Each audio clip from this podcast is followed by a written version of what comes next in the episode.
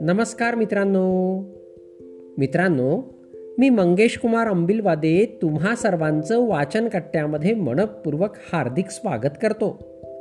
चला तर मित्रांनो आज वाचन कट्ट्याच्या माध्यमातून सकारात्मक दृष्टिकोन ही गोष्ट आपण ऐकणार आहोत.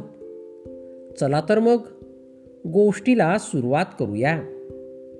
एकदा एक अनुभवी आणि वृद्ध गुरु आपल्या शिष्याच्या तक्रारींना कंटाळून गेले होते. एके दिवशी सकाळी त्यांनी त्या शिष्याला थोडे मीठ आणायला सांगितले.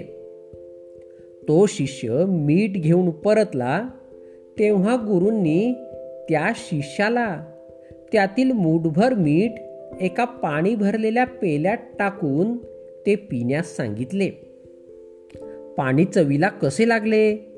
गुरूंनी शिष्याला विचारले.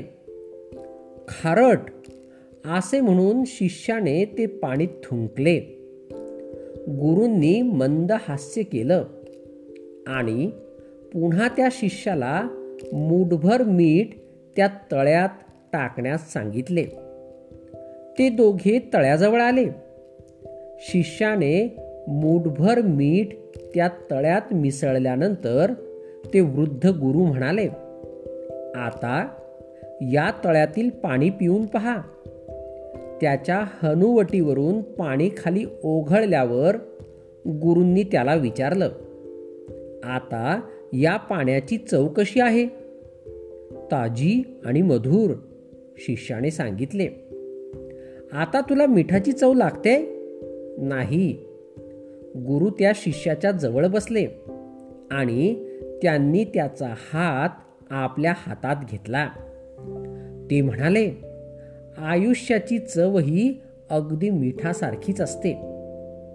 आयुष्यातील दुःखही तेवढंच असतं. परंतु आपण ते दुःख कशात मिसळतो यावर त्याचा खारटपणा अवलंबून असतो. म्हणून जेव्हा आपण दुःखात असतो तेव्हा आपण एकच गोष्ट करू शकतो. ती म्हणजे आपण आपल्या भावना व विचार व्यापक ठेवल्या पाहिजेत. पेला होणं थांबवून तळ होण्याचा प्रयत्न केला पाहिजे. गोष्टीचे तात्पर्य. आयुष्यात माणसाने नेहमीच सकारात्मक दृष्टिकोन ठेवावा. मित्रांनो गोष्ट कशी वाटली हे मला आपल्या अभिप्रायामध्ये नक्कीच कळवा. धन्यवाद.